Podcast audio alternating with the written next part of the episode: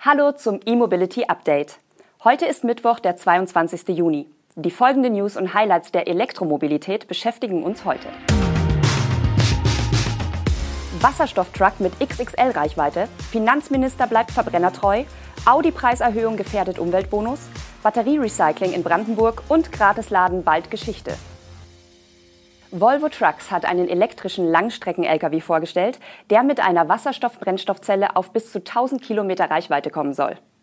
Den Wasserstoff-Lkw wollen die Schweden in der zweiten Hälfte des Jahrzehnts in ihr Produktportfolio aufnehmen.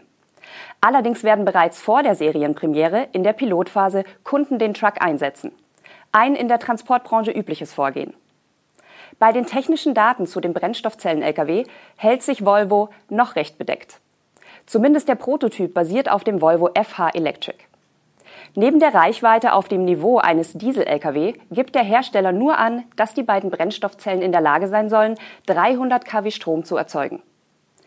Dank der zur Verfügung stehenden Leistung könne das Gesamtgewicht laut Volvo rund 65 Tonnen oder sogar mehr betragen. Der Wasserstoffvorrat an Bord soll in weniger als 15 Minuten aufgefüllt werden können. Um wie viele Kilogramm des Gases es sich dabei handelt und wie er gespeichert wird, erwähnen die Schweden nicht. Derzeit setzt Volvo auf die gasförmige Speicherung des Wasserstoffs. Dagegen setzt der Volvo-Partner Daimler Truck auf eine andere Technik. Die Deutschen bevorzugen tiefgekühlten flüssigen Wasserstoff. Volvo Truck und Daimler Trucks betreiben bekanntlich ein Joint Venture zur Herstellung von Brennstoffzellen. Für diese ist es wiederum egal, wie der Wasserstoff gespeichert wird. Relevanter ist eine technologische Einigung eher auf Seiten der Tankstellen. Doch zurück zum Volvo. Wie auch bei anderen Lkw dieser Art sind die Drucktanks bei dem Truck hinter dem Fahrerhaus verbaut. Volvo stapelt diese aber nicht horizontal, sondern hat fünf große Tanks vertikal nebeneinander platziert.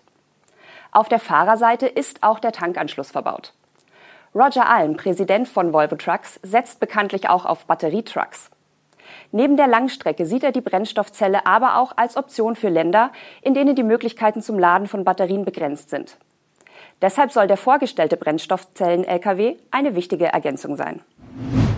Bundesfinanzminister Christian Lindner sorgt diese Woche für einige Unruhe in der Ampelkoalition. Erst sagte er in einem Interview, dass er am liebsten den Umweltbonus für Elektrofahrzeuge und Plug-in-Hybride komplett streichen möchte, um die Schuldenbremse wieder einhalten zu können. Und gestern sprach sich der FDP-Chef nun auch gegen das Verkaufsverbot von Neuwagen mit Verbrennungsmotor ab 2035 auf EU-Ebene aus. Er will erreichen, dass die Bundesregierung dieser europäischen Initiative nicht zustimmt. Ob das gelingt, ist fraglich, da SPD und Grüne klar dafür sind. Wenn es ein Verbot der Neuzulassung des Verbrennungsmotors gäbe, so Lindner, werde diese Technologie auch nicht weiterentwickelt, zumindest nicht in Europa und Deutschland. Deshalb halte er die Entscheidung, den Verbrennungsmotor de facto zu verbieten, für falsch, sagte Lindner. Technologieoffenheit sei ein wesentlicher Bestandteil der Marktwirtschaft.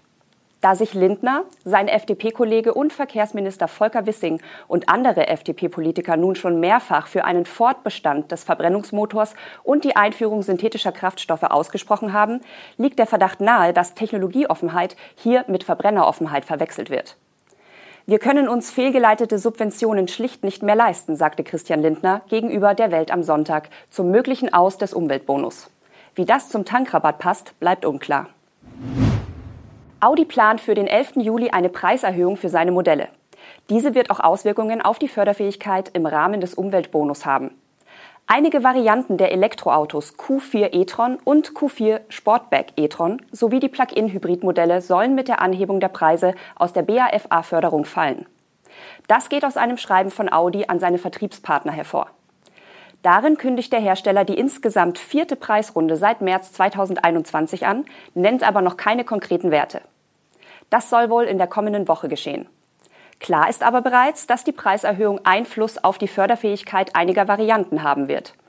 So hätten nicht altpreisgeschützte Vorführwagen und Lager- oder Schauraumfahrzeuge keinen Anspruch auf den Bundesanteil des Umweltbonus, heißt es dazu. Wichtig, Audi garantiert nicht allen Kunden, die bereits ein entsprechendes Fahrzeug bestellt haben, den alten Preis, was für verärgerte Kunden, aber auch für zusätzliche Kosten bei den Handelsbetrieben sorgen kann.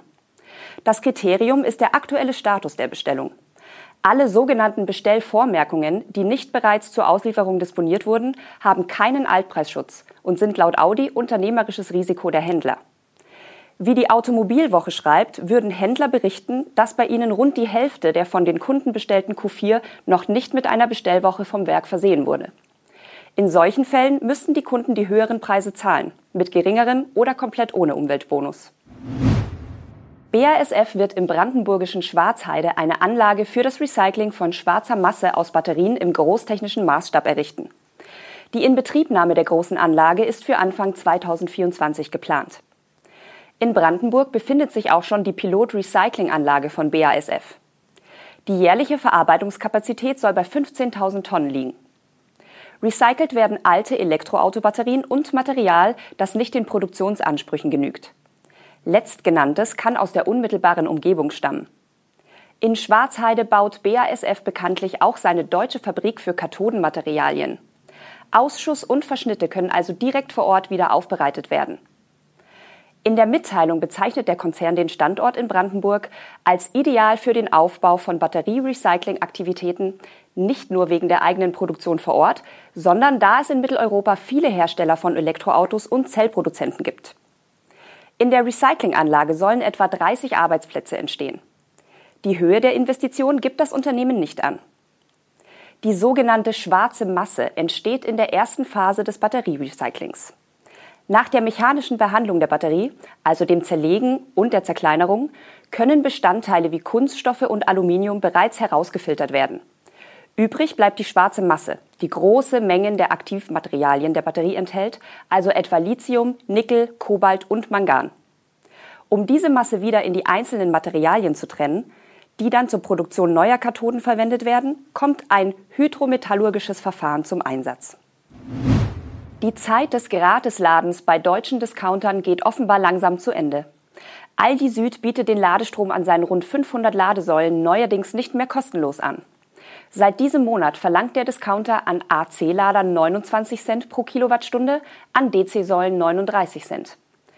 Branchenkreise zufolge prüfen auch Kaufland und Lidl das Laden von Elektroautos vor ihren Discountmärkten kostenpflichtig zu machen.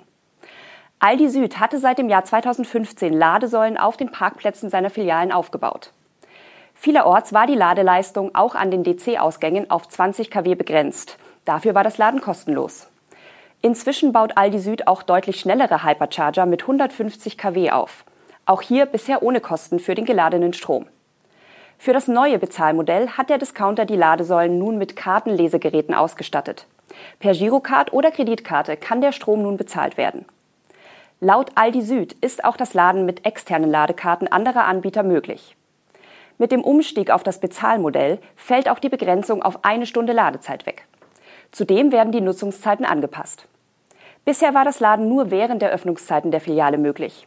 Künftig will Aldi die Nutzungszeiten ausweiten, wo immer möglich auf 6 bis 22 Uhr täglich, an einigen Standorten auch rund um die Uhr. Die zur Schwarzgruppe gehörenden Ketten Lidl und Kaufland hatten zwar vor einiger Zeit eine eigene App eingeführt, um den Ladevorgang zu starten, das Laden selbst blieb aber weiterhin kostenlos. Die Ladedauer liegt bei maximal einer Stunde. Aber auch hier könnte der Umstieg auf ein Bezahlmodell bald folgen, heißt es. Das waren die News und Highlights der Elektromobilität für heute.